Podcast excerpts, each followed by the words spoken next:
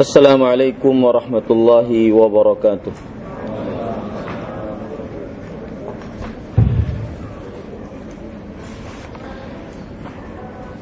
إن الحمد لله نحمده ونستعينه ونستغفره ونعوذ بالله من شرور أنفسنا وسيئات أعمالنا. من يهده الله فلا مضل له ومن يضلل فلا هادي له وأشهد أن لا إله إلا الله وحده لا شريك له وأشهد أن محمدا عبده ورسوله يا أيها الذين آمنوا اتقوا الله حق تقاته ولا تموتن إلا وأنتم مسلمون يا أيها الناس اتقوا ربكم الذي خلقكم من نفس واحده وخلق منها زوجها وبث منهما رجالا كثيرا ونساء. واتقوا الله الذي تساءلون به والأرحام. إن الله كان عليكم رقيبا. يا أيها الذين آمنوا اتقوا الله وقولوا قولا سديدا. يصلح لكم أعمالكم ويغفر لكم ذنوبكم ومن يطع الله ورسوله فقد فاز فوزا عظيما أما بعد.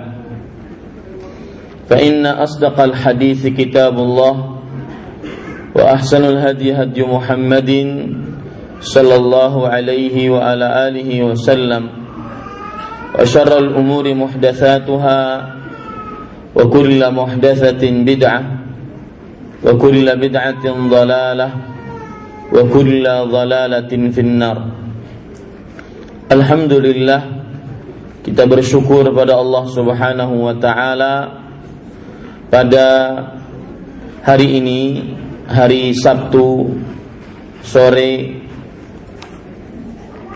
25 Rabiul Awal 1438 Hijriah. Kita duduk bersama di dalam sebuah daurah syar'iyyah kajian Islam intensif yaitu rihlah keluarga muslim yang ke-24 dengan tema keindahan adab dan akhlak salaf di kota Purwakarta ini Salawat dan salam semoga selalu Allah berikan kepada Nabi kita Muhammad sallallahu alaihi wa ala alihi wasallam pada keluarga beliau, para sahabat serta orang-orang yang mengikuti beliau sampai hari kiamat kelak dengan nama-nama Allah yang husna dan sifat-sifatnya yang ulia kita berdoa Allahumma inna nas'aluka ilman nafi'an wa rizqan tayyiban wa amalan mutaqabbala. Wahai Allah sesungguhnya kami mohon kepada Engkau ilmu yang bermanfaat rezeki yang baik dan amal yang diterima Amin ya Rabbal Alamin. Bapak ibu saudara-saudari yang dimuliakan oleh Allah subhanahu wa ta'ala pada jadwal acara tertera bahwa dari jam 16 sampai 16.30 kita cafe break dan juga perkenalan. Oleh karenanya saya ingin memperkenalkan diri dahulu. Nama saya Ahmad Zainuddin bin Kasful Anwar dan berkeluarga mempunyai seorang istri Hafizahullah Ta'ala dan juga empat orang anak. Asal Banjarmasin dan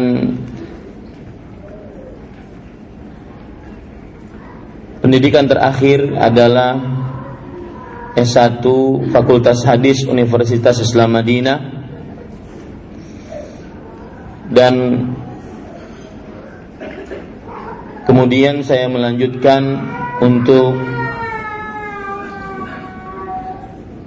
menjadi pendakwah di Islamic Cultural Cultural Center Dammam Arab Saudi salah satu kota industri terbesar di Arab Saudi kota yang terdapat lumbung minyaknya Arab Saudi dan hampir tujuh tahun sampai 2013 terakhir 1435 saya berada di sana dan kemudian sekarang menetap di Banjarmasin. Kegiatan-kegiatan sehari-hari adalah mengajar di pondok pesantren, kemudian juga membina pondok pesantren Intan Ilmu Kota Marabahan, Kabupaten Kalimantan, Kabupaten Barito Kuala, Kalimantan Selatan. Dan juga membina media dakwah yaitu dakwahsunnah.com yang bisa Bapak Ibu saudara-saudari sekalian akses melalui internet baik kajian-kajian tentang atau via audio ataupun video. Semoga itu semua bermanfaat untuk kaum muslimin.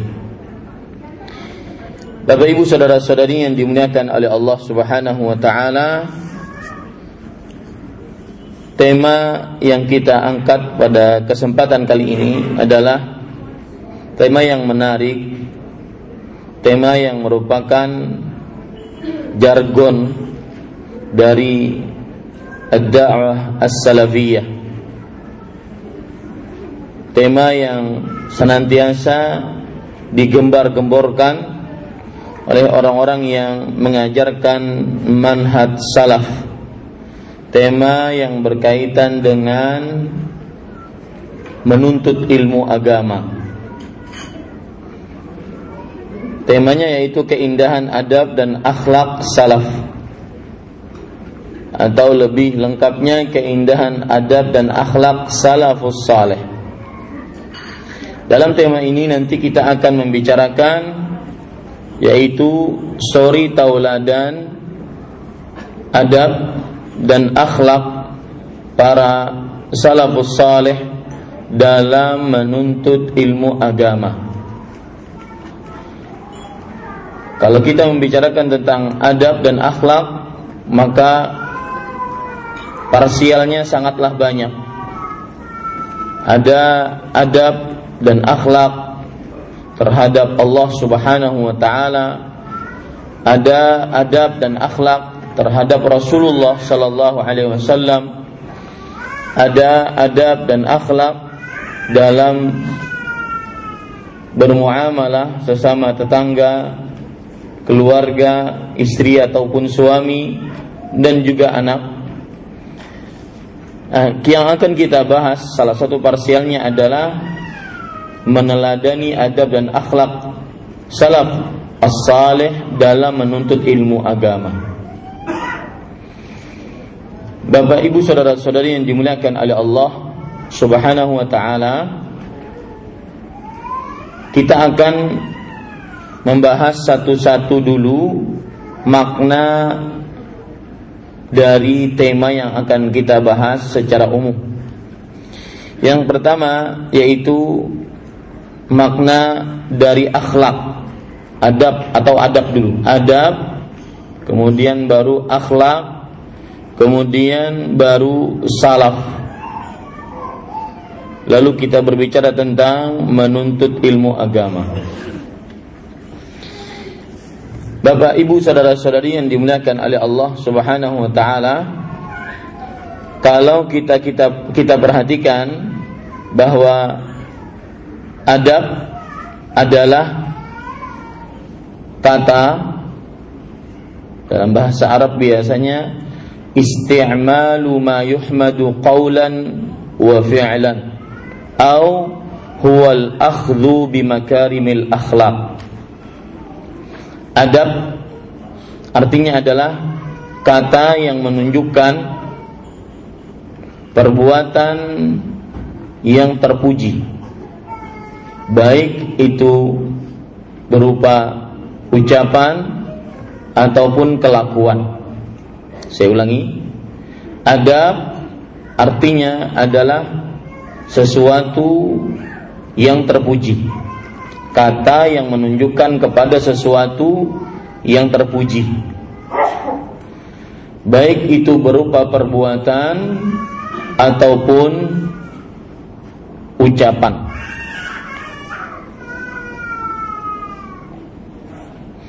Makanya Imam Ibn Qayyim Al-Jauziyah rahimahullahu taala mengatakan haqiqatul adabi isti'malul khuluqil jamil. Hakikat adab adalah pemakaian akhlak yang baik atau aplikasi dari akhlak yang baik. Mohon kepada bapak-bapak agak maju sedikit biar yang lain bisa mengisi tempatnya maju dan agak merapat tidak mau.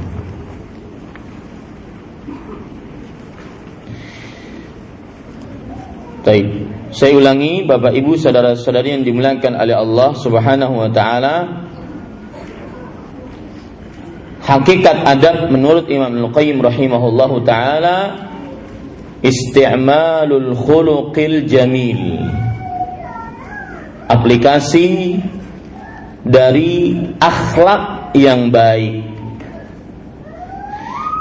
Kalau boleh difikirkan berarti adab itu erat kaitannya dengan perbuatan ucapan ataupun perkara-perkara yang merupakan lahiriah. Terlihat. Ya bukan abstrak. Adab adalah aplikasi dari akhlak yang baik.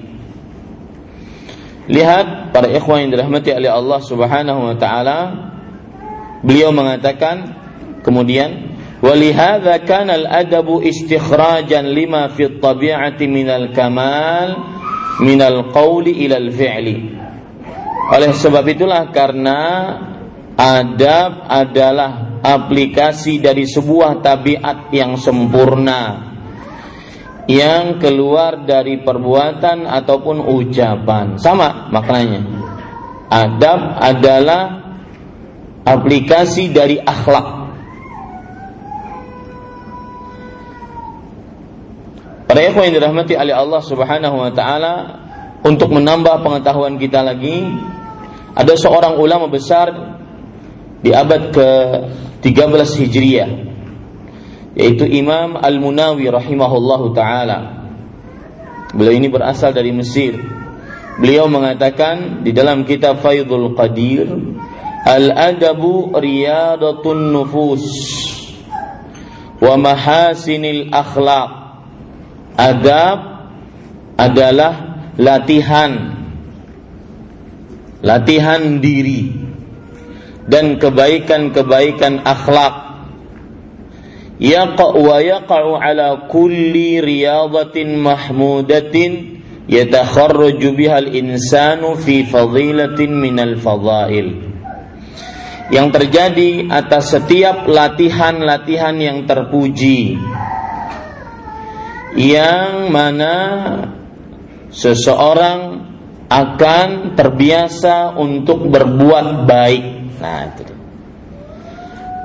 yang mana seseorang akan terbiasa untuk berbuat baik. Itu adab. Adapun akhlak para ikhwan yang dirahmati oleh Allah Subhanahu wa taala akhlak disebutkan oleh para ulama secara bahasa yaitu artinya adalah as-sajiyah. A wa haqiqatu anna suratal insanil batinah. Wa hiya nafsuhu wa awsafuha wa ma'aniha al-mukhtassati biha bimanzilatil khalqi li suratil zahirah wa awsafiha wa ma'aniha. Akhlak artinya adalah uh, kalau biasa kajian intensif seperti ini saya berlezat-lezat untuk mengkupas ilmu dengan benar-benar rinci dan detil. Maka mudah-mudahan ini pun juga menjadi tema Bapak Ibu saudara-saudari sekalian dan juga menjadi motivasi Bapak Ibu saudara-saudari sekalian. Kalau kajian sejam, dua jam, yang biasa kita ikut kajian-kajian tablik akbar, kajian umum Islam, itu kan kajian yang sangat-sangat terbatas. Maka kajian Islam intensif seperti ini kita membiasakan untuk rinci agar benar-benar dapat ilmu yang memang pantas kita untuk dapatkan sehingga bapak dan ibu datang dari Cikarang, dari Jakarta dan yang lain-lainnya benar-benar puas dengan apa yang kita lakukan dan juga kita kerjakan sekarang.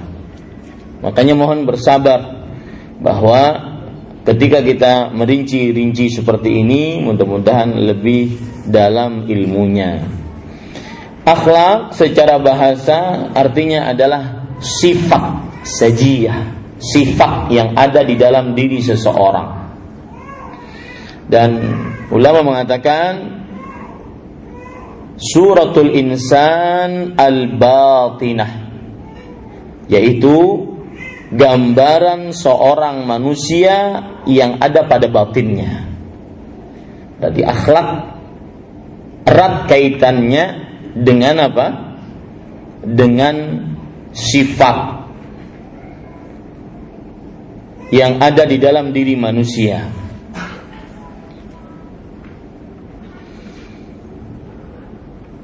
Para ikhwan yang dirahmati oleh Allah Subhanahu wa taala itu tadi disebutkan dalam kitab Al-Qamusul Muhit yang ditulis oleh Al-Fayruz Abadi. Salah satu yang menarik juga dari kajian-kajian Islam intensif seperti ini semua materi-materi yang disampaikan benar-benar harus dicatat dengan berdasarkan rujukan-rujukan dari sifat materi yang menyampaikan materi tersebut. Kemudian pada ikhwan yang dirahmati oleh Allah, adapun akhlak secara istilah terminologi syar'i sebagaimana yang disebutkan oleh Al-Jurjani di dalam kitabnya At-Ta'rifat. Kalau bahasa kita At-Ta'rifat itu bahasa Indonesia ensiklopedia. Beliau mengatakan akhlak adalah ibaratun sebuah ungkapan an hayatin lin nafsin lin nafsi tentang keadaan pada diri seseorang rasikhatin yang sudah menjadi sifat yang sangat mendalam pada diri seseorang tersebut. Tasduru anha al-af'al bisuhulah. Yang timbul darinya perbuatan-perbuatan dengan mudah wa yusr dan ringan min ghairi hajah ila fikrin warawiyah tanpa harus banyak berpikir ataupun mendalam karena dia merupakan sifat tabiat yang sudah ada pada diri seseorang. Saya ulangi, akhlak artinya ungkapan tentang sebuah sifat yang sangat tetap di dalam diri yang menghasilkan darinya perbuatan-perbuatan yang mudah dan ringan tanpa harus berpikir panjang. Saya beri contoh misalkan seorang yang diberikan oleh Allah Subhanahu wa taala akhlak untuk bersabar. Maka dengan mudah dia menahan dirinya, lisan, perasaan dan anggota tubuh agar tidak mengerjakan perbuatan-perbuatan mungkar. Karena akhlak sabar ada pada dirinya. Jadi sabar itu bukan adab, tetapi sabar itu adalah apa? Akhlak. Ini Bapak Ibu, saudara-saudari yang dimuliakan oleh Allah Subhanahu wa taala. Maka akhlak sekali lagi secara istilah syariat adalah sebuah ungkapan yang menunjukkan sebuah sifat yang sangat mendasar di dalam diri seseorang yang menimbulkan perbuatan-perbuatan yang mudah dari diri tersebut tanpa harus berpikir panjang. Dan perbuatan-perbuatan itu adalah perbuatan-perbuatan yang baik. Misalkan akhlak dermawan. Akhlak dermawan melihat orang yang kesusahan maka dia berarti memiliki akhlak yang dermawan. Langsung dia empati. Kasihan orang itu. Langsung dia memberikan bantuan ini yang disebut dengan akhlak. Berarti kita sudah bisa membedakan antara adab dengan akhlak. Kalau adab tadi para ikhwan yang dirahmati oleh Allah Subhanahu wa taala adalah kata yang digunakan untuk menunjukkan perbuatan yang dipuji ataupun ucapan yang dipuji. Berarti adab erat kaitannya dengan apa Bapak Ibu? Dengan apa? Dengan adab per perbuatan, ucapan. Ya. Makanya misalkan adab menuntut ilmu. Perbuatan-perbuatan yang harus kita lakukan tatkala kita menuntut ilmu. Perbuatan-perbuatan baik ucapan-ucapan baik yang harus ada pada diri kita tatkala kita menuntut ilmu. Ada berdoa. Perbuatan dan ucapan yang ada pada diri kita tatkala kita berdoa. Ada membaca Al-Qur'an. Tidak dikatakan akhlak berdoa, enggak ada. Akhlak membaca Al-Qur'an enggak ada. Tetapi yang ada adab membaca Al-Quran karena dia berbentuk perbuatan. Dia berbentuk perbuatan. Adapun akhlak adalah sifat ataupun sesuatu yang sudah meresap di dalam diri dan sudah menjadi sifat aslinya. Sifat aslinya pendiam. Sifat aslinya temperamental. Sifat aslinya penyabar, itu sifat dan itu adab atau akhlak? Hah? Akhlak. Ya, itu adalah adab, itu adalah akhlak. Jadi sudah kita sudah bisa membedakan mana yang merupakan adab dan mana merupakan akhlak. Memang kadang-kadang orang Arab menyebutkan bahwa fula, fulanun muaddib atau muaddab maksud saya. Si fulan beradab. Apa maksudnya kalau katakan Bapak Fulan itu beradab banget orangnya? Hah? Perbuatannya dan ucapannya adalah terpuji. Perbuatannya dan ucapannya adalah terpuji. Bisa juga orang Arab memakai si fulan beradab, sifatnya terpuji. Bisa. Jadi kita Bagaimana mengetahuinya? Tergantung redaksi pembicaraannya. Tergantung redaksi pembicaraannya. Coba kita ambil sekarang dari Al-Quran. Allah Subhanahu wa Ta'ala berfirman tentang kata adab dan akhlak ini. Misalkan Allah Subhanahu wa Ta'ala berfirman dalam Al-Quran wa innaka la'ala khuluqin azim sesungguhnya engkau wahai Muhammad sallallahu alaihi wasallam di atas akhlak yang mulia. Bapak Ibu saudara-saudari yang dimuliakan oleh Allah Subhanahu wa taala kata-kata khuluqin. Khuluq adalah jamak daripada khalqun. Yang berarti adalah akhlak. Jamak dari khalqun. Yang berarti adalah akhlak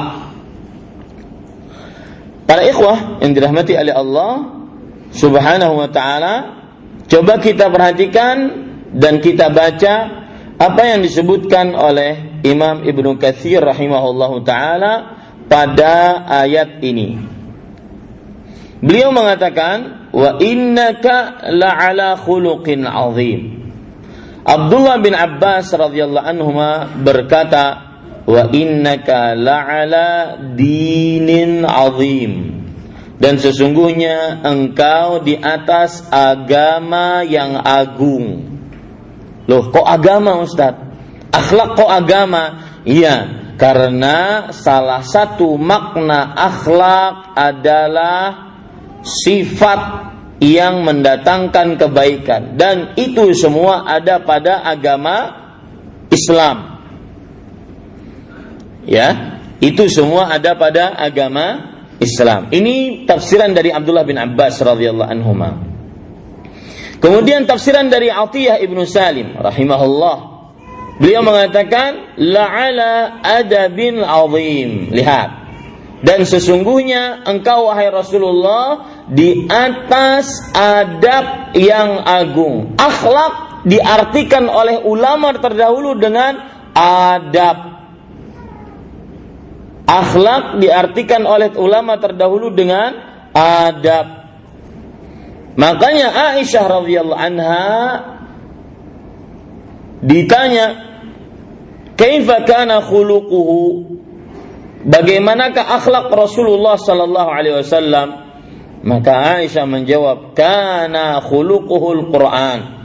Aisyah radhiyallahu anha wa ardhaha menjawab bahwa akhlaknya Rasulullah sallallahu alaihi wasallam adalah Al-Qur'an. Artinya, baik sifat yang ada di dalam diri Rasulullah sallallahu alaihi wasallam yang menumbuhkan adab-adab yang baik, maka itu adalah menurut hukum-hukum Al-Quran seluruhnya. Di sini kita ambil pelajaran di dalam Al-Quran pemakaian kata akhlak kadang-kadang dimaksudkan juga untuk apa? Adab. Pemakaian kata adab kadang-kadang digunakan untuk kata akhlak dan seterusnya. Atau dan sebaliknya. Maka Bapak Ibu saudara-saudari, kalau kita ingin rinci, adab adalah yang berkaitan dengan perbuatan dan ucapan, sedangkan akhlak yang berkaitan dengan sifat. Bapak Ibu saudara-saudari yang dimuliakan oleh Allah Subhanahu wa taala. Sekarang kita ingin membahas tentang keindahan adab dan akhlak. Adab dan akhlak sudah salaf sekarang. Apa arti salaf? Ibnu Faris rahimahullah yang mempunyai kamus bahasa Arab yang disebut Mu'jam Maqayisil Lughah. Mu'jam Maqayisil Lughah. Salaf setiap kata dalam bahasa Arab yang ada sin, lam dan fa.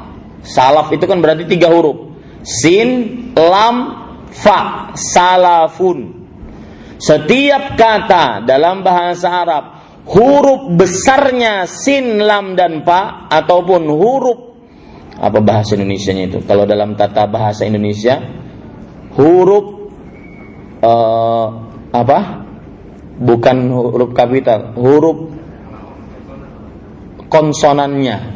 Ya huruf aslinya ada dari huruf konsonannya itu. Tiga huruf sin lam dan fa. Maka ya dulu ala taqaddumin wa sabak. Tulis ini. Menunjukkan kepada terdahulu dan sudah berlalu.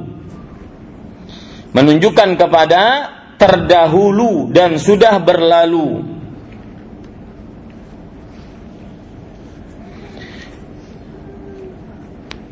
Sebagaimana disebutkan oleh Allah Subhanahu wa taala dalam surat Az-Zukhruf ayat 56. Allah Subhanahu wa taala berfirman, faj'alnahum salafan wa mathalan lil akhirin. Artinya, maka kami jadikan mereka salafan, orang-orang yang terdahulu, wa mathalan dan perumpamaan lil akhirin untuk orang-orang yang generasi terakhir.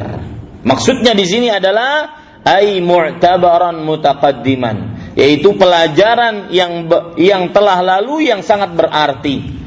Pelajaran yang telah lalu yang sangat berarti.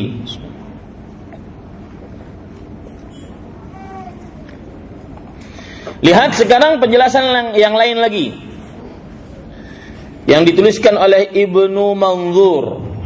Ibnu Manzur mempunyai kamus bahasa Arab atau kitab yang berupa kamus bahasa Arab. Yang namanya Lisanul Arab. Ibnu Manzur.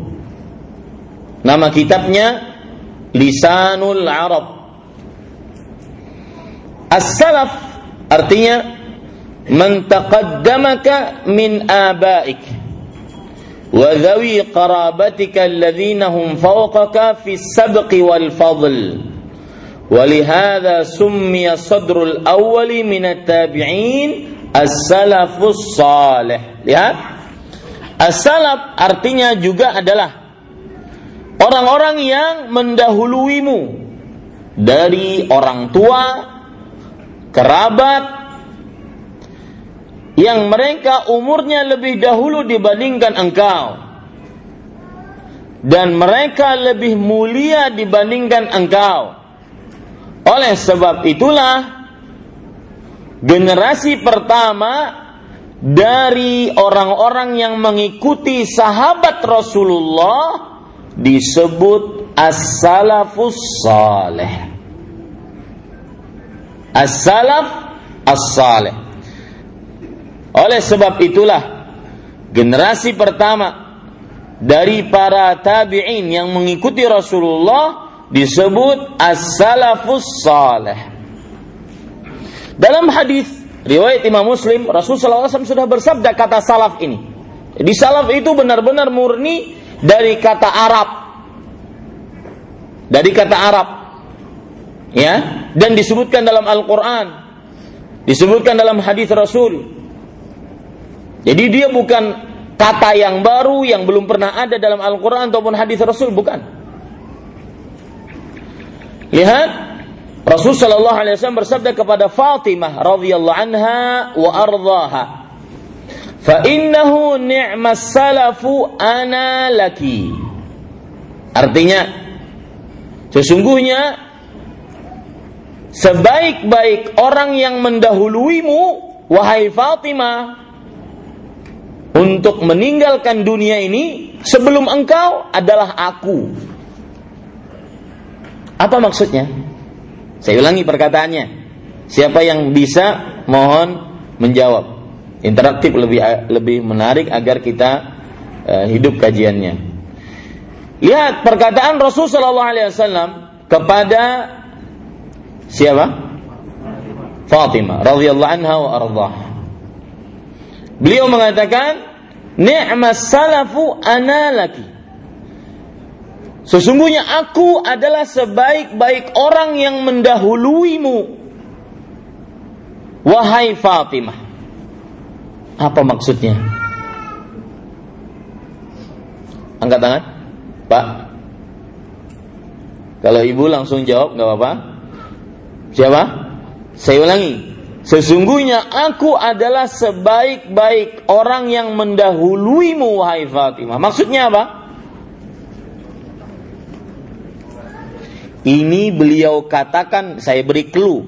Beliau katakan enam bulan sebelum beliau meninggal. Ataupun beliau katakan beberapa uh, beberapa bulan sebelum beliau meninggal. Maksudnya apa? Silakan coba, nggak apa-apa. Yang salah tidak dikasih push up. Ah. Bahwa Nabi Muhammad SAW lebih dahulu meninggal dunia sebelum Fatimah radhiyallahu anha wa ardhah. Makanya beliau mengatakan, "Ni'mas salafu ana laki." Sebaik-baik orang yang mendahuluimu adalah aku wahai Fatimah. Dan di sini pelajaran menarik sedikit ya, berkaitan dengan adab dan akhlak juga. Terutama bagi orang-orang yang diuji. Bahkan mungkin dia hadir ke sini dalam rangka ingin menenangkan dirinya. Dia hadir ke sini mungkin hatinya sedang kacau. Entah itu pernikahannya di ujung tanduk. Saya juga heran kalau telur di ujung tanduk itu masih bisa dipikirkan kenapa pernikahan di ujung tanduk apa hubungannya tanduk dengan pernikahan ataupun dia punya masalah besar dengan ekonomi, dengan keluarga, orang tua, anak, atau yang semisalnya. Maka ketahuilah baik-baik bahwa semua manusia pasti diuji oleh Allah. Dan ujian manusia berbeda-beda. Ada yang diuji dengan anaknya. Ada yang diuji dengan istrinya.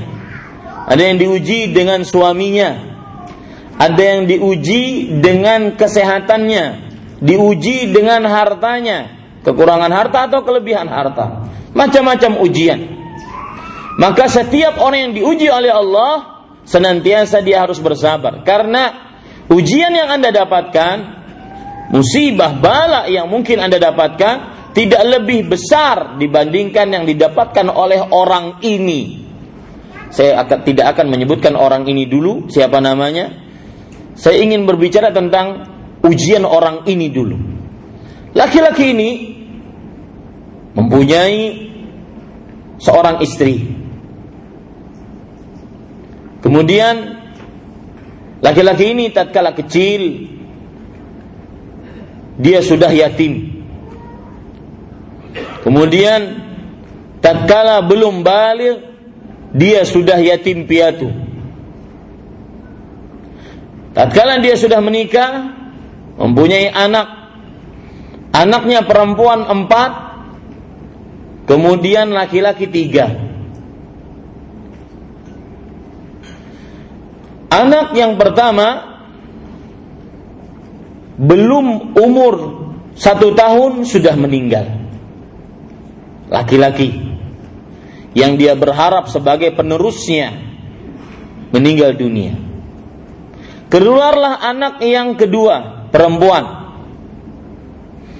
Anak yang perempuan ini kemudian dewasa sampai umur 20-an. Menikah. Tatkala sudah menikah, maka anak perempuan ini pun meninggal di umur-umur yang masih rekah merekah. Umur 25, 26, 27. Kemudian mempunyai anak perempuan lagi. Pun sudah menikah juga. Pun juga meninggal. Pada umur yang sama, 20-an. Lalu setelah itu si laki-laki ini menikah lagi dengan perempuan lain. Kemudian dia punya anak laki-laki. Kemudian dia meninggal anak laki-laki tersebut juga belum berumur belasan bulan sudah meninggal. Sudah berapa anaknya berarti meninggal? Nah, dari sekarang dari yang sudah saya ceritakan tadi berapa anaknya meninggal? Empat. Dua laki-laki, dua perempuan. Kemudian anak perempuannya yang ketiga ketika itu menikah. Kemudian dapat cucu si laki-laki ini. Anak perempuannya yang ketiga menikah dapat cucu. Cucunya pun meninggal, laki-laki. Dan anak perempuan ini pun meninggal juga. Yang ketiga ini. Kemudian lahir lagi anak dia laki-laki. Yang ketiga, otomatis yang terakhir berdasarkan cerita ini.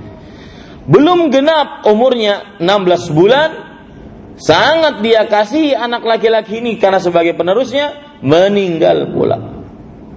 Lihat, tiga anak perempuan, satu cucu laki-laki, tiga anak laki-laki meninggal. Tertinggal berapa anak? Satu laki-laki atau perempuan? Maka Bapak Ibu saudara-saudari, siapakah laki-laki tersebut? Rasulullah sallallahu alaihi wasallam. Siapa saja yang ditimpa ujian, terutama dicabut nyawa orang-orang yang dicintainya, anaknya yang dia tunggu-tunggu 18 tahun misalkan. Anaknya yang dia tunggu-tunggu 15 tahun. Ternyata setelah lahir anak tersebut, setelah 15 tahun ditunggu, dia ternyata diambil oleh Allah Subhanahu wa taala. Maka baru satu. Nabi kita Muhammad sallallahu alaihi wasallam mendapati ujian yang begitu besar. Dan Nabi Muhammad sallallahu alaihi wasallam pernah bersabda, "Asyaddun nasi bala'an al-anbiya, thumma al-amsal fal amsal." Orang yang paling berat ujiannya adalah para nabi. Kemudian orang-orang setelahnya, kemudian orang-orang setelahnya. Nabi Muhammad sallallahu alaihi wasallam juga bersabda, "Yubtala ar-rajulu ala hasabi dini." Seseorang akan diuji sesuai dengan tingkat agamanya. Fa in kana fi dini salabah kalau seandainya di dalam agamanya ada kekuatan iman, maka dia akan diuji dengan ujian yang berat. Wa in kana fi dini riqqatan. Kalau seandainya di dalam agamanya ada tipis, ringan, lemah, fa yubtala rajulu ala hasabi dini. Seseorang akan ses diuji sesuai dengan agamanya. Maka cerita seperti ini merupakan pelajaran bagi kita agar senantiasa kita bisa menuai lebih sabar dengan ujian-ujian yang ada. Ujian-ujian, musibah-musibah yang Allah Subhanahu wa taala berikan. Apa pun bentuknya. Kemudian juga Rasul sallallahu alaihi wasallam bersabda kepada Ruqayyah salah satu anak perempuan Nabi Muhammad SAW yang meninggal beli, sebelum beliau meninggal. Beliau mengatakan ilhaqi bi salafina salih Uthman ibni Maz'un.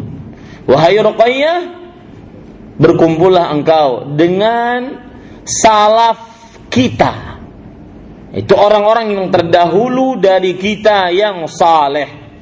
Uthman bin Maz'un radhiyallahu anhu. Jadi sekali lagi Kata salaf secara bahasa adalah orang yang mendahului kita. Baik itu orang tua ataupun orang-orang yang selain kerabat kita.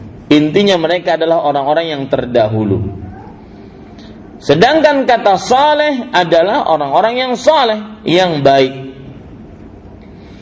Dan para ikhwan yang dirahmati oleh Allah Subhanahu wa taala, ini juga kita bisa ambil pelajaran kata salaf. Berarti sudah ada di zaman Nabi Muhammad sallallahu alaihi wasallam. Disebutkan di dalam Al-Qur'an. Berarti bukan sesuatu yang baru. Makanya keliru orang yang menuduh bahwa ajaran salaf adalah ajaran yang baru, madhab baru, sekte baru, ya, ataupun kelompok Islam yang baru, muncul baru 300-an tidak. Katanya sudah ada di dalam Al-Qur'an dan hadis Rasul sallallahu alaihi wasallam. Beda dengan kata-kata misalkan istilah-istilah dalam ajaran-ajaran ataupun dalam kelompok-kelompok Islam. Di antaranya kata tasawuf. Tasawuf atau as-sufiyah orang mengambil para penganut tasawuf sendiri bingung itu kata diambil dari mana?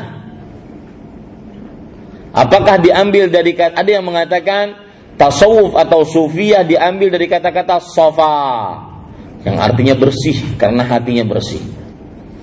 Ada yang dikatakan ada yang mengatakan bahwasanya diambil dari kata-kata as-safful awal, sab yang pertama. Karena orang-orang yang ahli tasawuf dahulunya di awalnya mereka mengkhususkan diri untuk beribadah kepada Allah sebelum terkontaminasi dengan ajaran-ajaran Yunani dengan filsafatnya. Kemudian ada yang mengatakan bahwa at-tasawuf diambil dari kata-kata as-suf yaitu wall. Orang-orang dahulu karena ingin menghinakan dunia, mereka memakai baju yang berasal dari wall, kulit kambing. Sehingga kalau dipakai kemudian dipakainya itu berkeringat, maka menghasilkan bau yang sangat tengik. Untuk menghinakan dunia. Nah, seperti itu. Mereka sendiri berbeda-beda di dalam memahami kata tasawuf tersebut. Karena memang di dalam Al-Quran, di dalam hadis Rasul, belum ada kata itu secara penyebutannya. Beda dengan salaf. Salaf sudah ada penyebutannya dalam Al-Quran ataupun hadis Rasul Sallallahu Alaihi Wasallam. Baik, itu kata salaf secara bahasa, secara terminologi syar'i. Salaf artinya adalah para sahabat Nabi radhiyallahu anhum.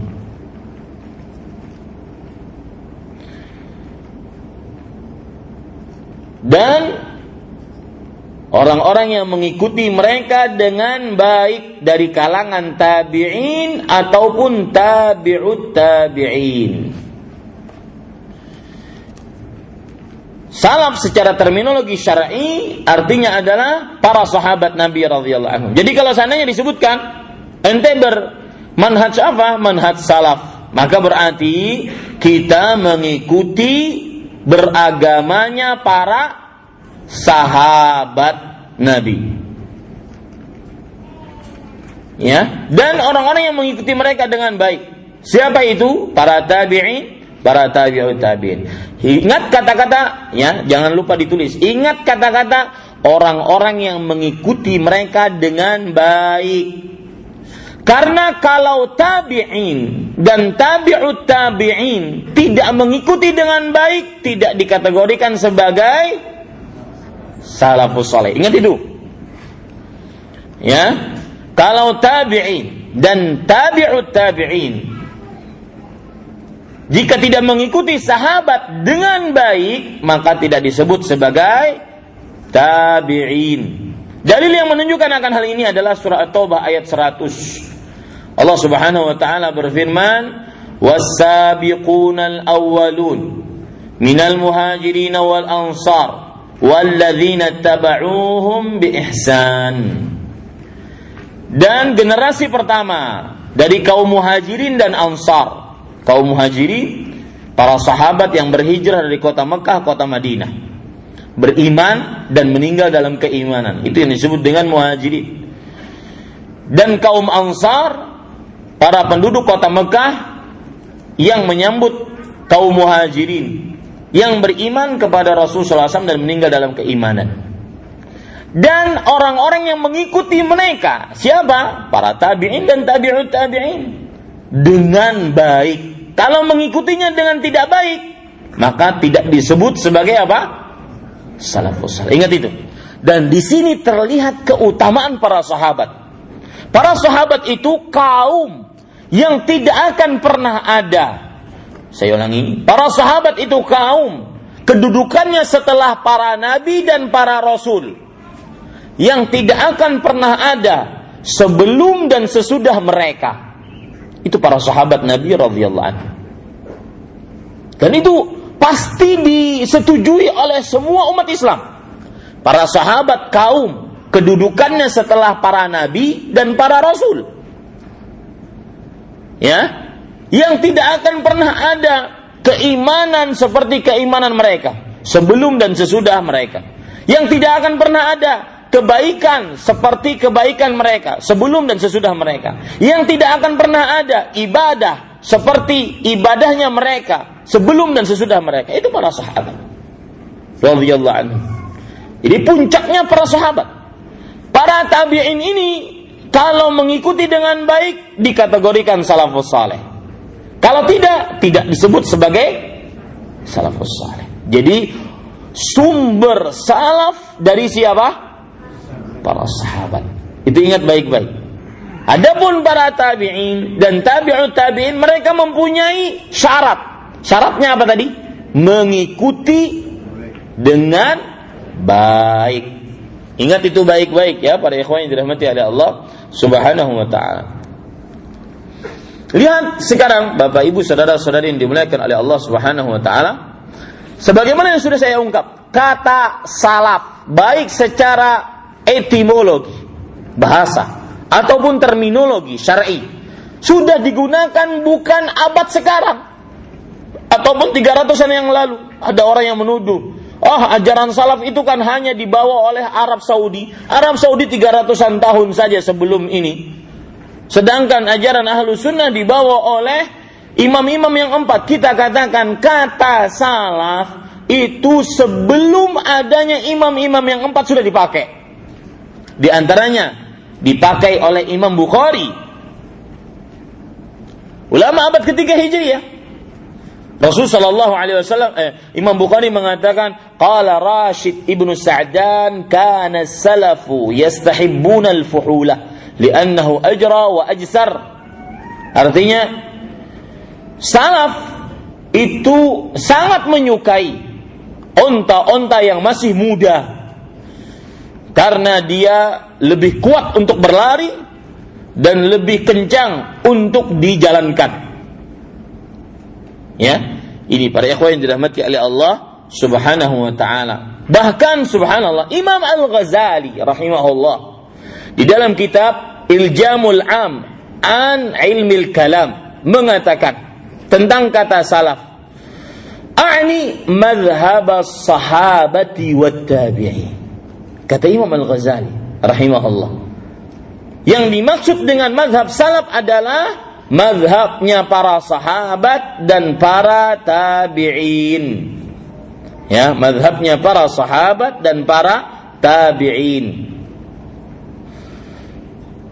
Itu kalau kita lihat kata salaf secara terminologi syar'i.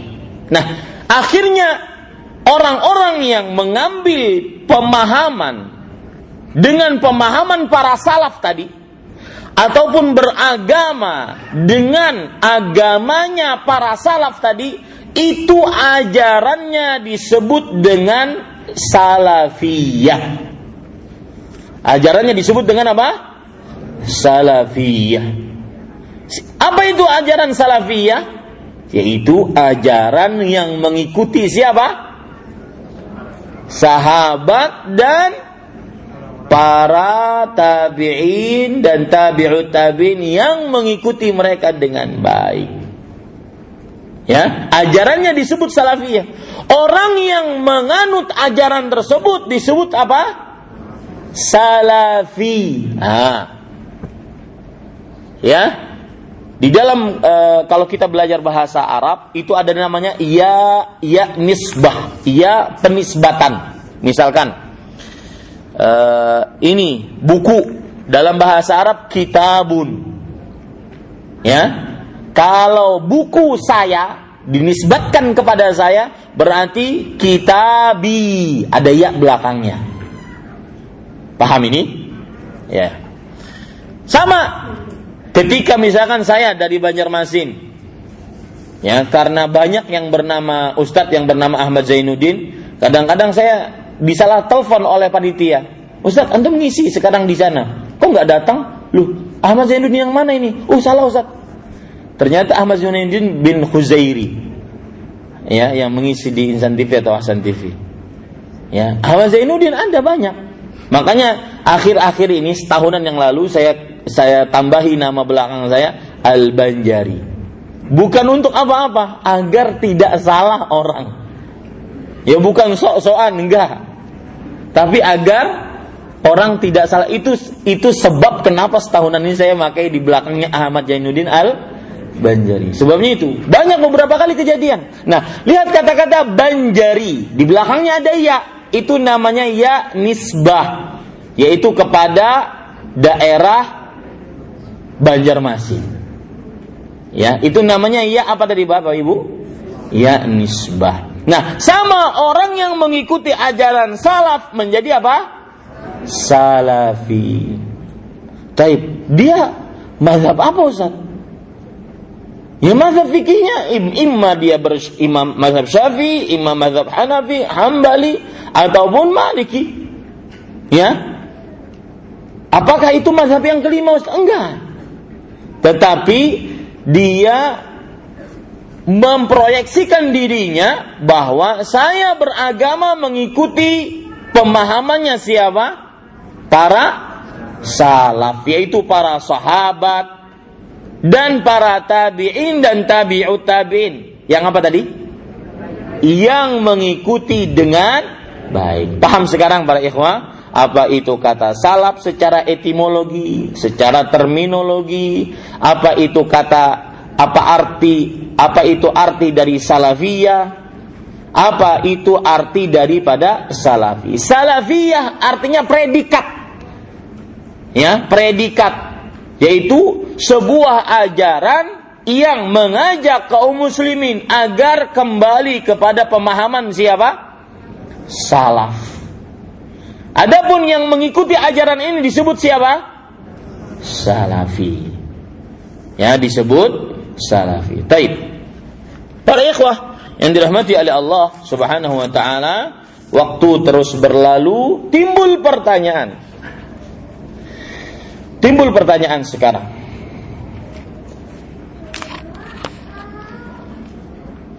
Kenapa? Ini poin kedua ya dari tema yang ada di materi kita. Faktor penyebab menjadikan akhlak salaf as-saleh sebagai barometer.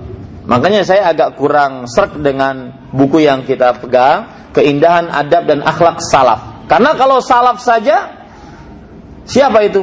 Banyak orang-orang terdahulu, mungkin Abu Jahal, ya, Abu Lahab, itu salaf. Salaf enggak itu dia? Salaf kan? Secara bahasa, etimologi betul? Salaf. Artinya orang-orang terdahulu, nenek moyang kita. Tetapi yang kita maksud siapa? Salaf saleh. Siapa salaf saleh? Sumbernya siapa? para sahabat, kemudian tabi'in dan tabi'ut tabi'in yang mengikuti mereka dengan baik. Ya, ini para ikhwah. Makanya nanti antum tambah sedikit lah, sedikit lah situ dalam bukunya Salaf as-saleh gitu. Kemudian kasih garis, kasih catatan kaki ini tambahan dari ustadz pengisi. ya. Baik, para ikhwah yang dirahmati oleh Allah Subhanahu wa taala faktor penyebab menjadikan akhlak dan adab salaf as-saleh sebagai barometer. Apa arti barometer? Ukuran.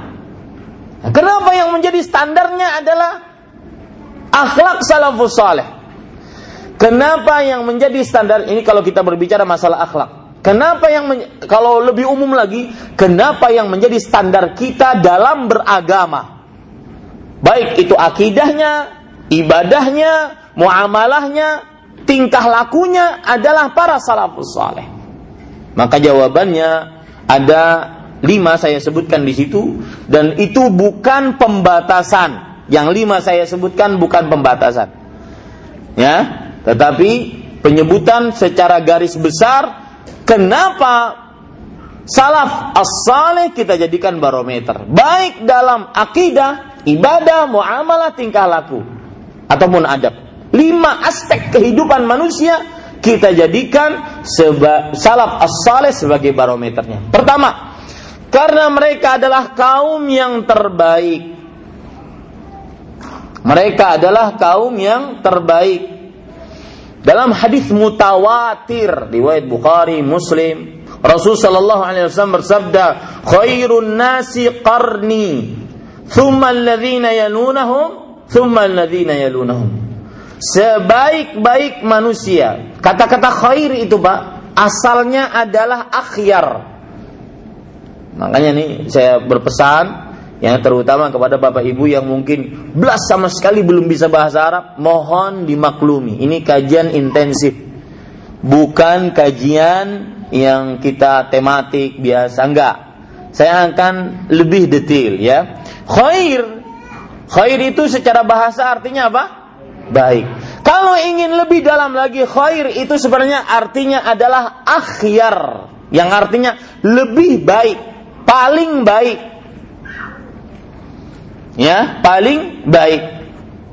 Terutama apabila kata khair setelahnya adalah bentuk eh, kata yang berbentuk jamak maka menunjukkan kepada paling terbaik sudah paling kemudian ada kata-kata terbaik ini semuanya sebenarnya penjelasannya untuk menekankan agar kita termotivasi untuk mengikuti ajaran salaf. Kalau dalam bahasa Indonesia, kata yang menunjukkan kepada paling atau ter itu namanya kata komparatif. Siapa guru bahasa Indonesia di sini? Ya, kata yang menunjukkan kepada kata komparatif artinya perbandingan. Ada yang baik, ada yang paling lebih baik. Ini kata namanya apa? Komparatif.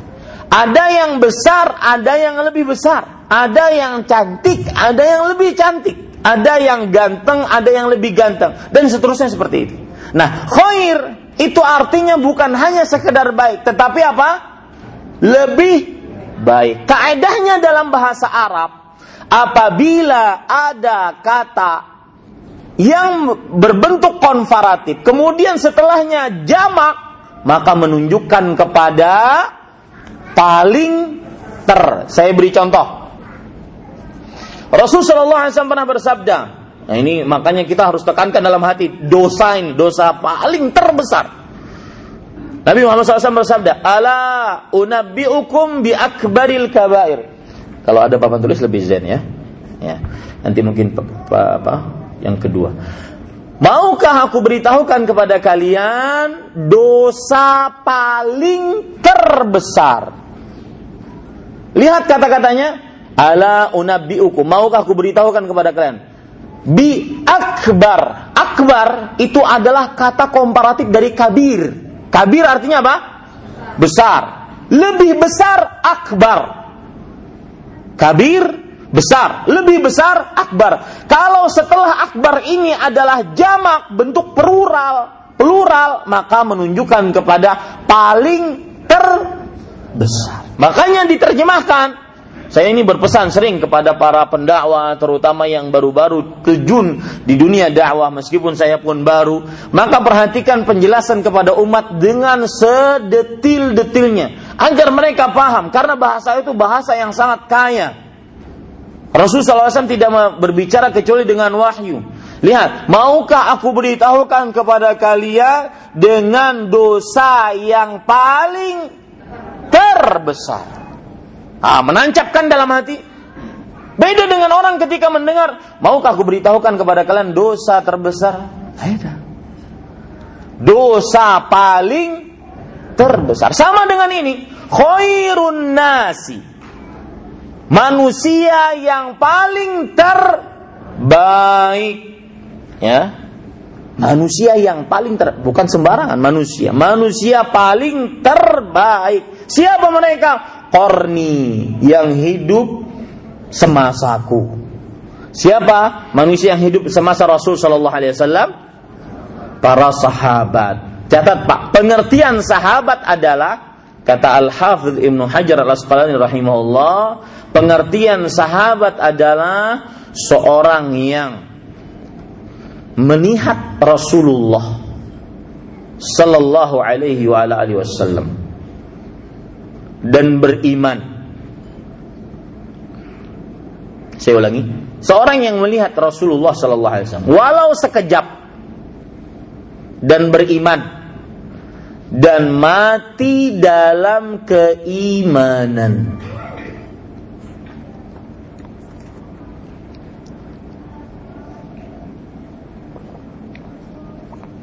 Inilah pengertian sahabat Rasul Shallallahu Alaihi Wasallam.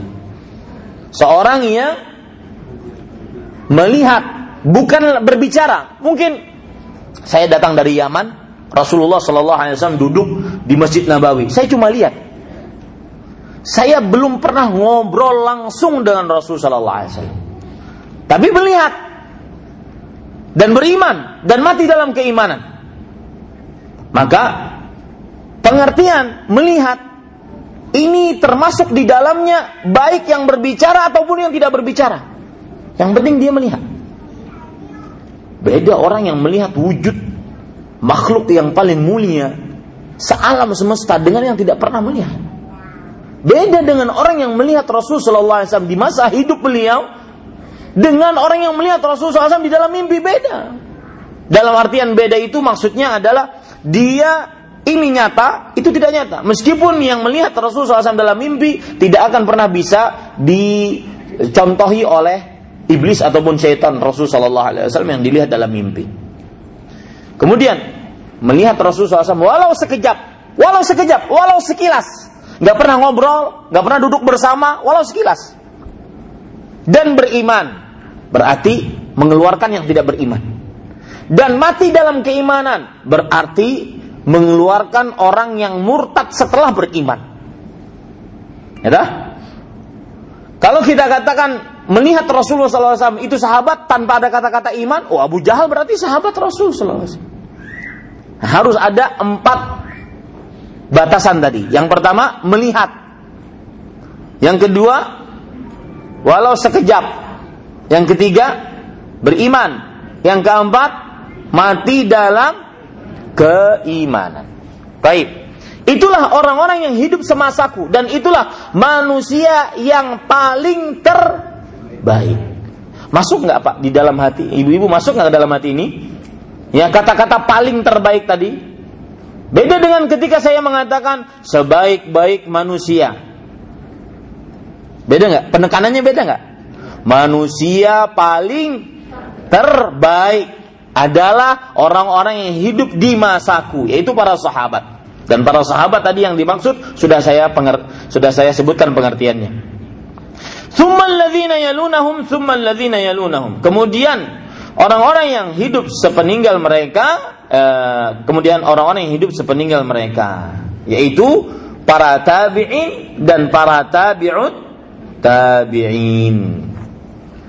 Berdasarkan hadis ini para ikhwan yang dirahmati oleh Allah Subhanahu wa taala, mereka lah orang-orang yang kaum terbaik. Maka karena mereka terbaik berdasarkan uh, penegasan dari Rasul Shallallahu Alaihi Wasallam, maka mereka patut kita ikuti. Mereka patut kita jadikan suri tauladan. Patut kita jadikan barometer dalam kehidupan beragama kita. Dalil yang lain yang kita ambil dari Al-Quran, Allah Subhanahu wa Ta'ala berfirman, "Kuntum khaira ummah." Kalian adalah sebaik-baik umat. Ini disebutkan oleh Allah di dalam surat Ali Imran, surat yang ketiga, ayat 110. Makanya Imam Ibnu Katsir mengatakan yukhbiru ta'ala an hadhi an hadhil ummatil Muhammadiyah bi annahum khairul umam. Kalian adalah sebaik-baik umat yang diutus kepada manusia. Kata Imam Ibnu Katsir, Allah Subhanahu wa taala memberitahukan bahwa umat Nabi Muhammad sallallahu alaihi wasallam adalah umat yang paling terbaik. Nah, itu dia. Dan ayat ini turun kepada siapa? Para sahabat. Redaksi kuntum, kalian adalah umat yang paling terbaik. Kata-kata kalian itu kepada siapa? Awal mula ayat ini turun kepada siapa? Para sahabat. Makanya beliau beliau adalah kaum terbaik. Makanya pantas mereka untuk dijadikan barometer dalam beragama. Baik itu perkara akidah, ibadah, muamalah ataupun tingkah laku. Yang kedua, mereka adalah kaum yang diridhai oleh Allah Subhanahu wa taala. Mereka adalah kaum yang diridhai oleh Allah Subhanahu wa taala. Dalilnya apa? Surah Taubah ayat 100 tadi.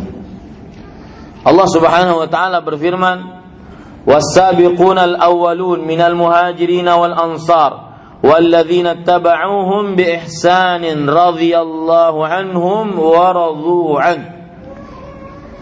Artinya dan generasi pertama dari kaum muhajirin dan ansar dan orang-orang yang mengikuti mereka dengan baik. Sungguh Allah telah ridho atas mereka dan mereka ridho atas Allah. Dan Allah telah menjadikan, menyediakan untuk mereka surga-surga yang mengalir di bawahnya sungai-sungai. Mereka kekal di dalamnya selama-lamanya. Yang demikian itu adalah kemenangan yang agung. Surah Taubah ayat 100. Kalau ada yang bertanya, Ustaz, kalau para sahabat diridhai oleh Allah memang kenapa? Ada apa di balik ridho Allah? Nah, siapa yang menjawab? Kalau orang, Bapak Ibu ingin diridhoi oleh Allah enggak? Ingin?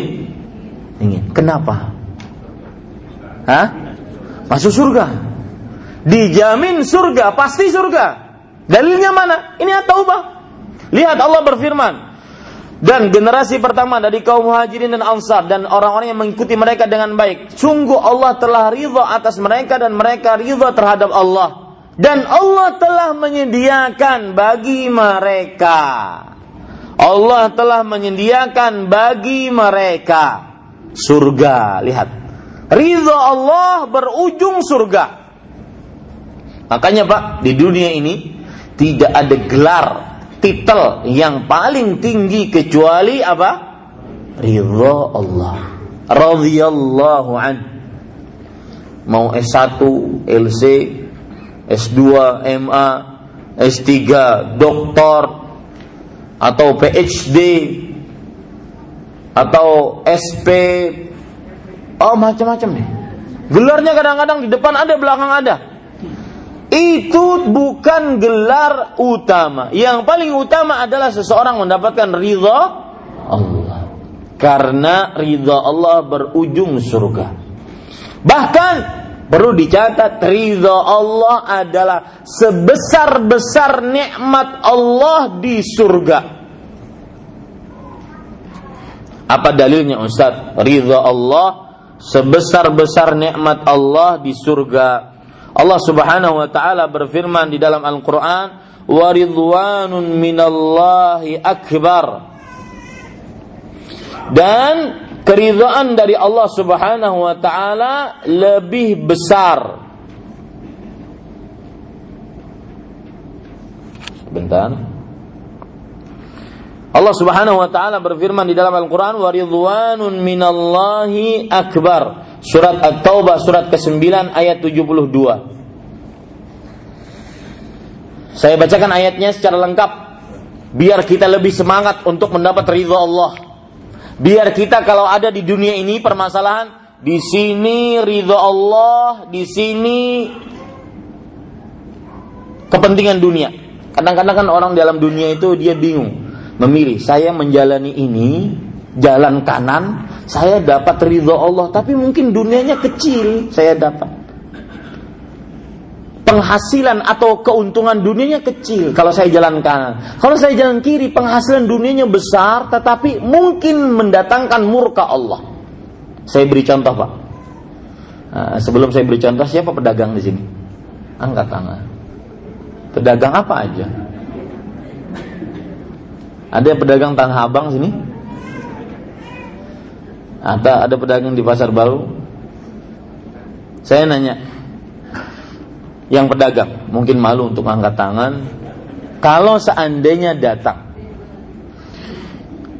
pelanggan dari kota Banjarmasin, Anda sebagai pedagang di Tanah Abang, datang pelanggan dari kota Banjarmasin, datangnya setiap tiga bulan sekali saja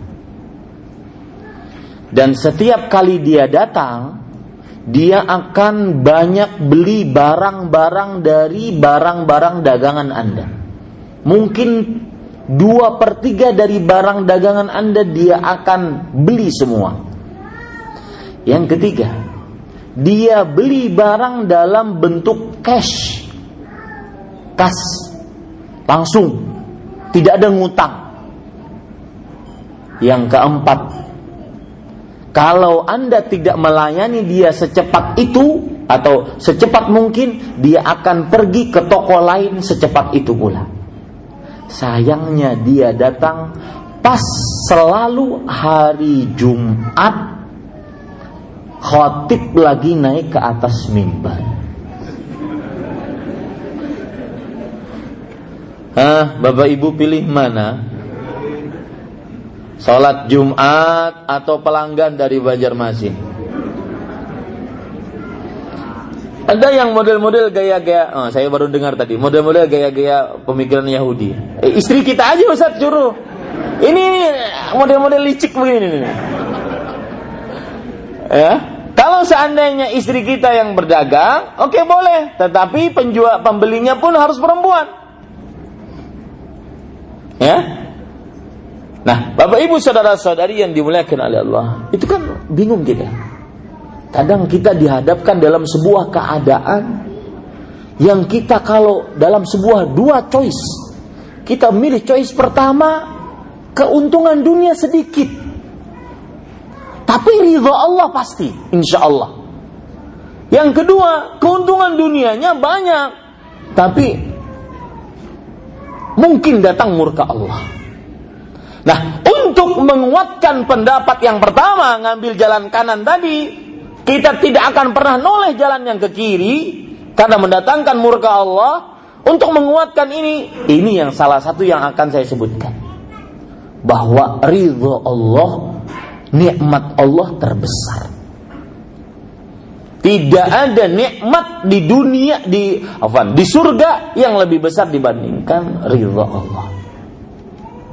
Lihat Allah Subhanahu wa taala berfirman dalam surah At-Taubah ayat 72 Allah Subhanahu wa taala berfirman wa'adallahu al-mu'minin wal mu'minat jannatin tajri tahtaha tajri min tahtiha al-anhar khalidina fiha wa masakin tayyibatan fi jannati adn wa ridwanun min Allah akbar dzalikal huwal fawzul azim Allah telah menjanjikan orang-orang laki-laki beriman dan orang-orang perempuan beriman. Surga yang mengalir di bawahnya sungai-sungai.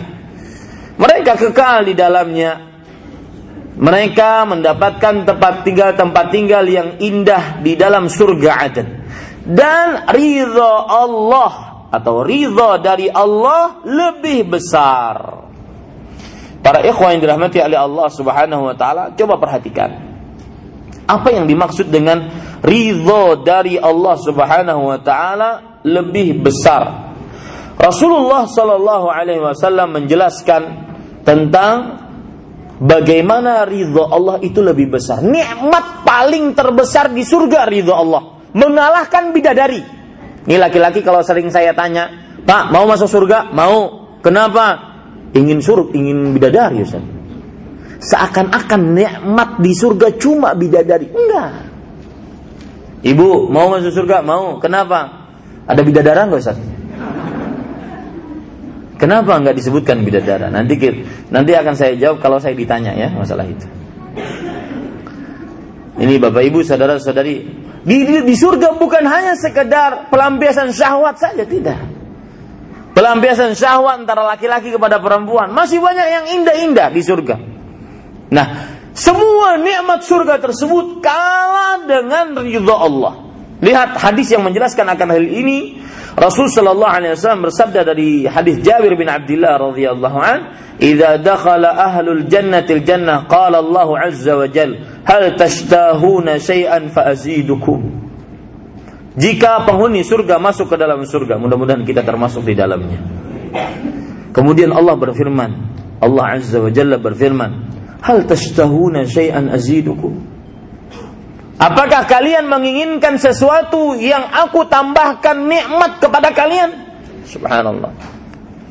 Kemudian para penghuni surga mengatakan, "Ya Rabbuna, ya Rabbana, ma khairu mimma ataitana?"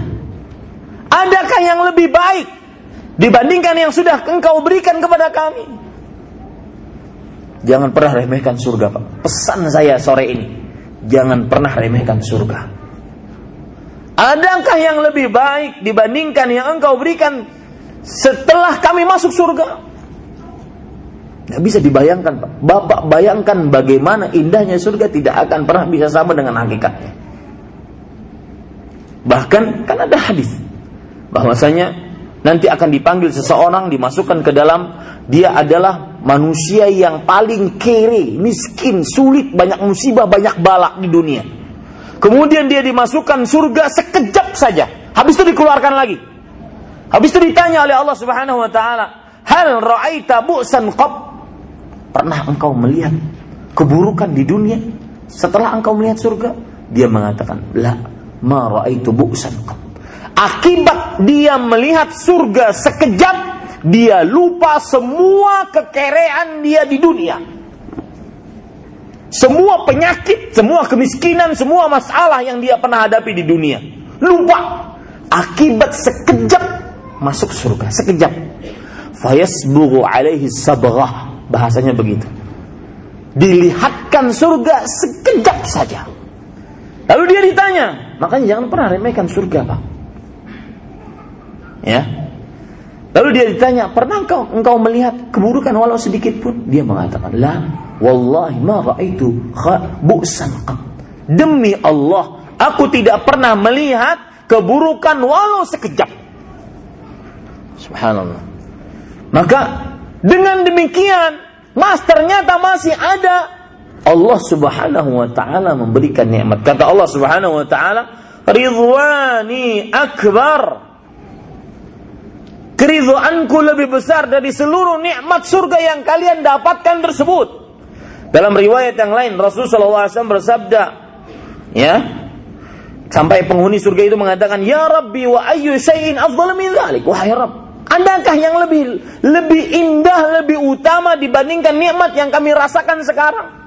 Ini aja udah habis sudah. Nikmat yang kami rasakan ada yang lebih indah. Kata Allah Subhanahu wa taala, "Uhillu 'alaikum ridwani fala askhatu 'alaikum ba'dahu abada."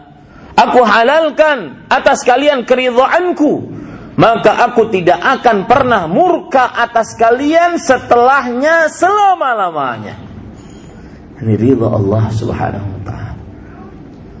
Maka para ikhwan yang dirahmati oleh Allah, ketika para salaf as-saleh memiliki gelar itu, makanya pantas kita jadikan mereka sebagai barometer beragama kita. Yang ketiga, para ikhwan yang dirahmati oleh Allah Subhanahu wa taala, yang ketiga yaitu mereka kaum yang dijamin surga. Bahkan setiap dari mereka sahabat Nabi yang ikut ber, berhaji bersama Rasul Shallallahu Alaihi Wasallam, otomatis haji adalah tahun-tahun terakhir beliau hidup di dunia. Sekitar 150 ribu sahabat Rasul Shallallahu Alaihi Wasallam. 150 ribu sahabat Rasulullah Shallallahu Alaihi Wasallam. Mereka sejumlah itu semuanya setiap orang dari mereka dijamin surga oleh Allah Subhanahu wa taala. Apa dalilnya? Allah Subhanahu wa taala berfirman, "Wa kullan wa'adallahu husna." Surat An-Nisa surat keempat ayat ke-95. Dan setiap dari mereka Allah janjikan al-husna. Setiap dari mereka Allah janjikan al-husna. Para ikhwah, Bapak Ibu, saudara-saudari, yang perlu diperhatikan di sini kata-kata wakullan. Dan saya mohon, ya, kalau seandainya punya mushaf di kamar nanti dibawa setiap kajian ini. Selama empat sesi ini mohon dibawa, terutama mushaf terjemah. Dan saya berpesan kepada Bapak Ibu, saudara-saudari sekalian, bahwa setiap ikut kajian di mana pun, siapa pun ustadznya, maka bawa mushaf itu modal. Modal kita untuk mempelajari agama.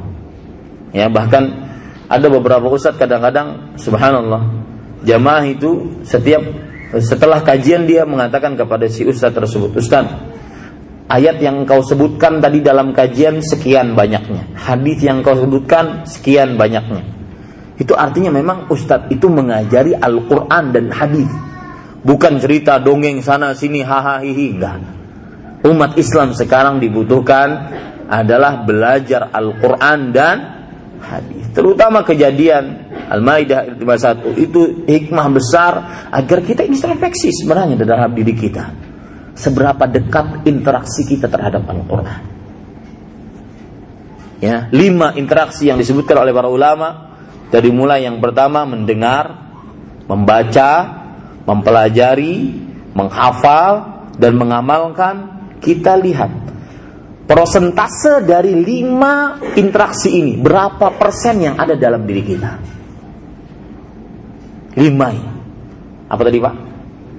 Mendengar, membaca, kemudian mempelajari, kemudian menghafal, yang kelima mengamalkan.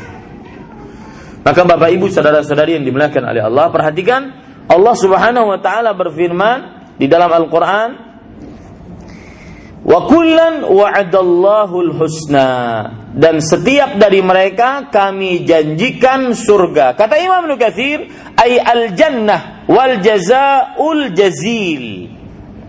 Yaitu setiap dari mereka kami janjikan surga ataupun pahala yang besar. Kata Imam Nukathir fihi dalala ala anna al-jihad laisa bi fardhi ain bal huwa fardhu ala al-kifayah. Bukan itu maksud kita.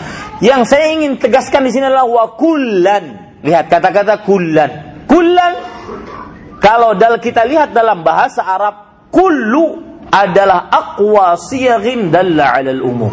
Kata yang paling kuat menunjukkan kepada keumuman tidak ada yang tersisa dari kata-kata kullu. Allah Subhanahu wa taala berfirman, "Wa kullu nafsin dha'iqatul maut." Setiap yang bernyawa akan merasakan kematian. Tidak ada yang tersisa, pasti mati yang bernyawa. Maka begitu juga wa kullan wa'adallahu husna.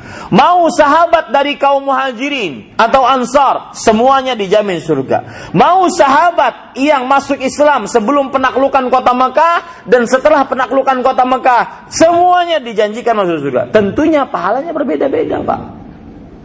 Saya beri contoh begini, Pak. Kalau ada orang beriman kepada Allah sebelum dia melihat hal-hal yang merupakan kuasa Allah. Dia mengimani Allah.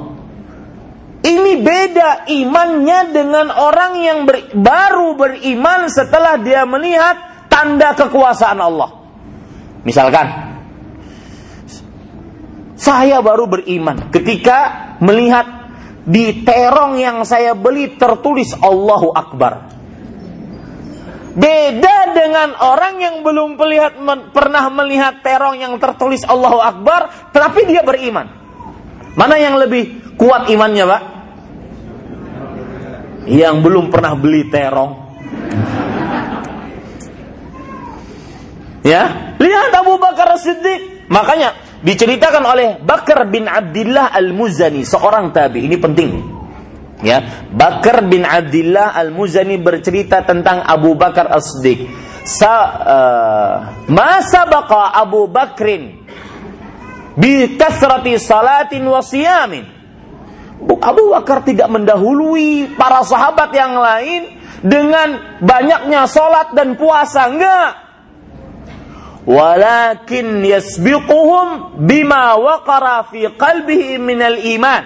Tetapi Abu Bakar As-Siddiq radhiyallahu anhu mendahului keimanannya dibandingkan keimanan sahabat-sahabat yang lain. Umar kalah, Utsman kalah, Ali bin Abi Thalib kalah, Abdurrahman bin Auf kalah, Zaid kalah, Sa'ad, Sa'id, Talha, Zubair kalah, Abdur, uh, Abu Ubaidah bin Jarrah, 10 orang yang jamin masuk surga kalah dengan keimanan Abu Bakar As-Siddiq. Apalagi orang-orang di selainnya.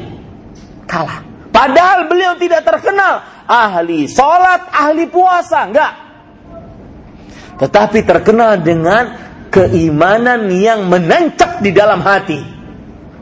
Makanya Abu Bakar ketika dicela oleh orang-orang kafir Quraisy, wahai Abu Bakar, tuh temanmu mengaku bahwasanya dia berisra dari Masjidil Haram, kemudian sampai ke Masjidil Aqsa, kemudian Mi'raj ke Sidratul Muntaha, pulang lagi sebelum subuh. Kamu percaya? Lihat apa kata Abu Bakar As-Siddiq. In kana kama qala, kalau yang di, yang mengatakan itu adalah Muhammad sallallahu alaihi wasallam, wa huwa ab'adu min dzalik. Bahkan dia lebih dari itu, fa ana usaddiq. Maka aku percaya. Ini iman. Ya? Ini iman. Nah, mau orang yang beriman sebelum penaklukan kota Mekah ataupun setelah penaklukan kota Mekah. Sekali lagi Pak, Abu Bakar itu tidak pernah disiksa seperti Bilal. Abu Bakar tidak pernah disiksa seperti Yasir, seperti Sumayyah radhiyallahu anhu. Abu Bakar As-Siddiq tidak pernah disiksa seperti Khabbab bin Al-Arat, enggak pernah disiksa. Tetapi lebih mulia daripada mereka-mereka. Kenapa? Karena iman. Itu yang saya contohkan tadi, yang jalan kanan jalan kiri tadi. Saya yakin, meskipun saya tidak lang, tidak layani langganan itu, saya yakin saya taat kepada Allah dan Allah akan menggantikan yang lebih baik. Karena Pak di sini perlu iman, perlu keyakinan.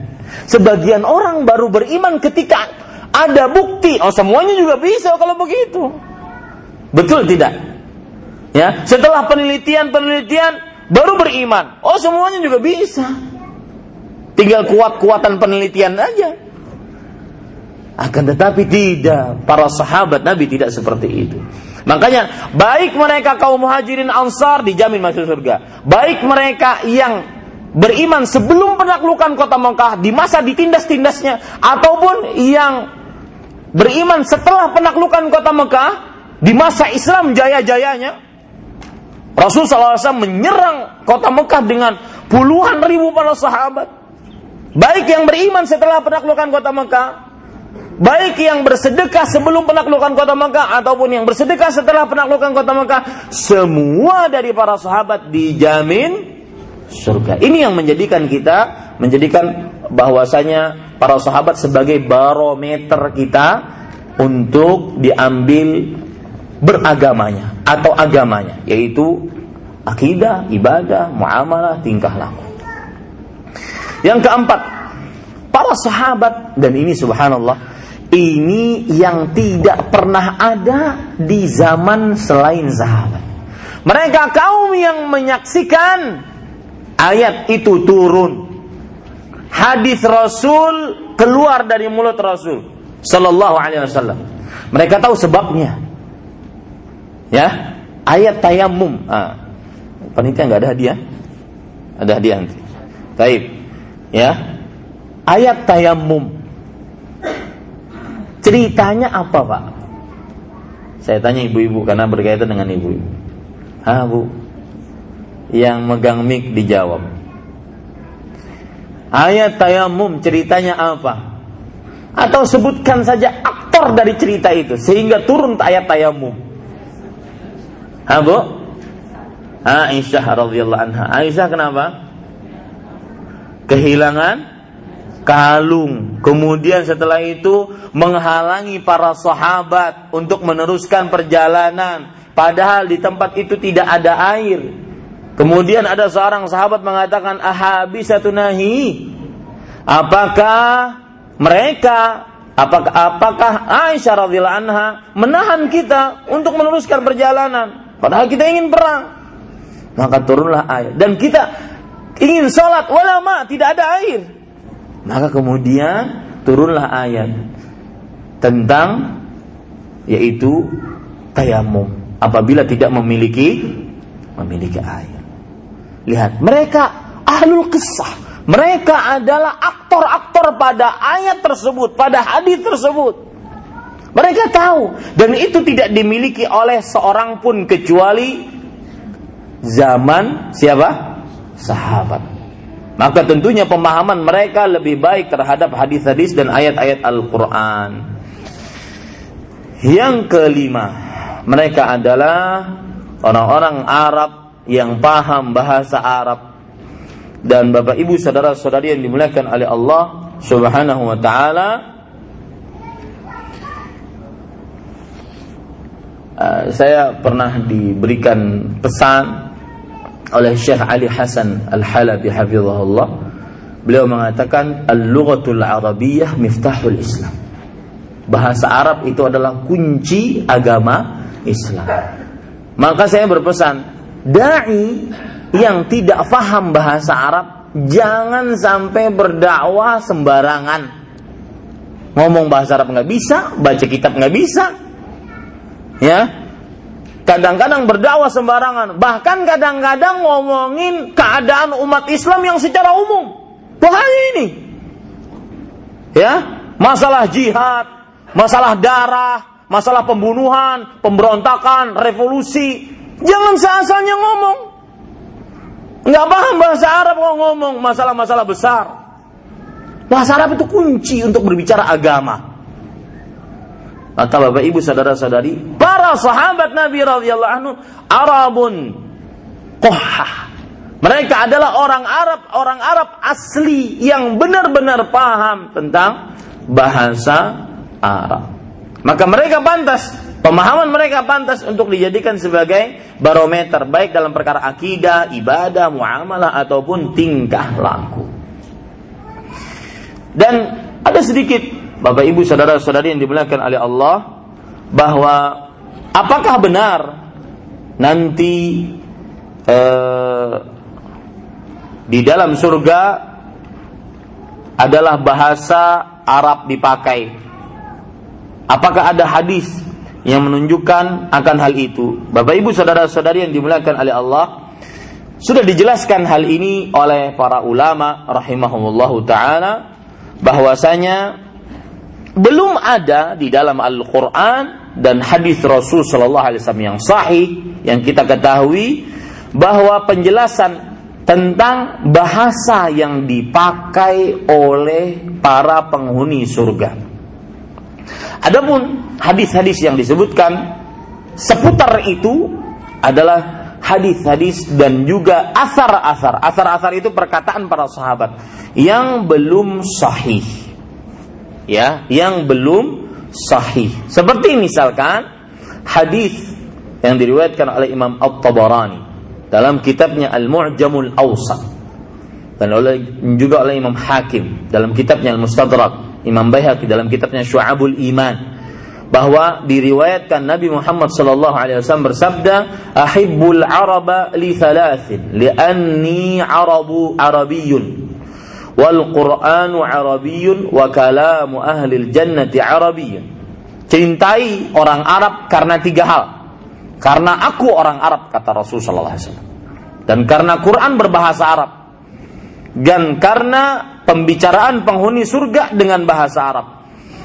Hadis ini dilemahkan oleh Imam Ibnul Jauzi, ulama hadis abad kelima Hijriah atau abad ke-6 antara itu saya. Ya, Ibnul Jauzi di dalam kitab beliau Al-Mawdu'at yang artinya hadis-hadis palsu. Imam Az-Zahabi mengatakan, Imam Az-Zahabi ini ulama Islam abad ke-8 Hijriah, bermazhab Syafi'i, muridnya Syekhul Islam Ibnu Taimiyah rahimahullah. Beliau mengatakan, "Adzunnul haditha mawdu'an." Aku kira dan aku hukumi hadis tersebut adalah hadis palsu. Dan juga hadis ini disebutkan palsu oleh Imam Al-Bani rahimahullahu taala. Ini para ikhwan yang dirahmati oleh Allah. Nah, sedikit menyimpang tentang keistimewaan sahabat. Bapak Ibu saudara-saudari yang dimuliakan oleh Allah, ada satu keistimewaan sahabat Rasulullah yang tidak pernah ada di zaman selain mereka-mereka. Apa itu? Ini mungkin tidak saya tulis tetapi tambahan bahwa kalau mereka keliru dalam mempraktekkan agama langsung dapat peringatan dari Allah atau Rasulullah sallallahu alaihi wasallam. Ini tidak akan pernah ada di zaman selain sahabat. Kalau mereka keliru dalam mempraktekkan agama, langsung diberikan peringatan oleh Allah Subhanahu wa taala. Dan oleh Rasulullah sallallahu alaihi wa ala alihi wasallam. Saya beri contoh tentang berkurban. Hadis riwayat Bukhari. Ada seorang sahabat Nabi yang bernama atau dipanggil dengan nama Abu Burdah bin Niyar. Abu Burdah bin Niyar. Beliau mengatakan, "Wahai Rasulullah, saya mengetahui hari ini hari Idul Adha hari makan dan minum. Maka saya ingin sembelihan saya yang dipersembahkan selama eh, pertama kali kepada kerabat-kerabat saya dan kepada tetangga-tetangga saya. Oleh karenanya saya sembelih hewan kurban saya sebelum maghrib. Apakah sah hewan kurban saya atau kurbanan saya? Maka Rasul Shallallahu Alaihi Wasallam mengatakan, "Man shalla salatana wa dhabaha nusukana ba'dahu faqad atamman nusuk." Siapa yang sholat Idul Adha bersama kita, kemudian setelah itu dia menyembelih, maka sudah sempurna sembelihannya. Wa man dzabaha qabla salati fahiya fatilka syatu syatu lahmin. Maka itu adalah sembelihan biasa. Ini lihat. Rasul Wasallam membenarkan perbuatan Abu Burdah yang salah. Bahwa beliau menyembelih sesudah atau sebelum? Sebelum. Salah. Dibenarkan oleh Rasul Wasallam. Bahwa ini perbuatan kamu salah. Yang semisal dengan ini juga kejadian ada di zaman Rasul Wasallam. Dan banyak bahwa banyak sekali perbuatan-perbuatan sahabat yang mungkin dipraktekkan. Kalau prakteknya itu salah langsung diberitahukan dan dibenarkan oleh Rasulullah SAW diperbaiki maksudnya oleh Rasul SAW dan ini tidak akan pernah ada di zaman selain zaman siapa? Para sahabat Nabi radhiyallahu anhu. Contoh yang lain misalkan. Di antaranya yaitu contoh perbaikan oleh Rasul Shallallahu Alaihi Wasallam terhadap kesalahan yang dilakukan oleh para sahabat Nabi radhiyallahu anhu.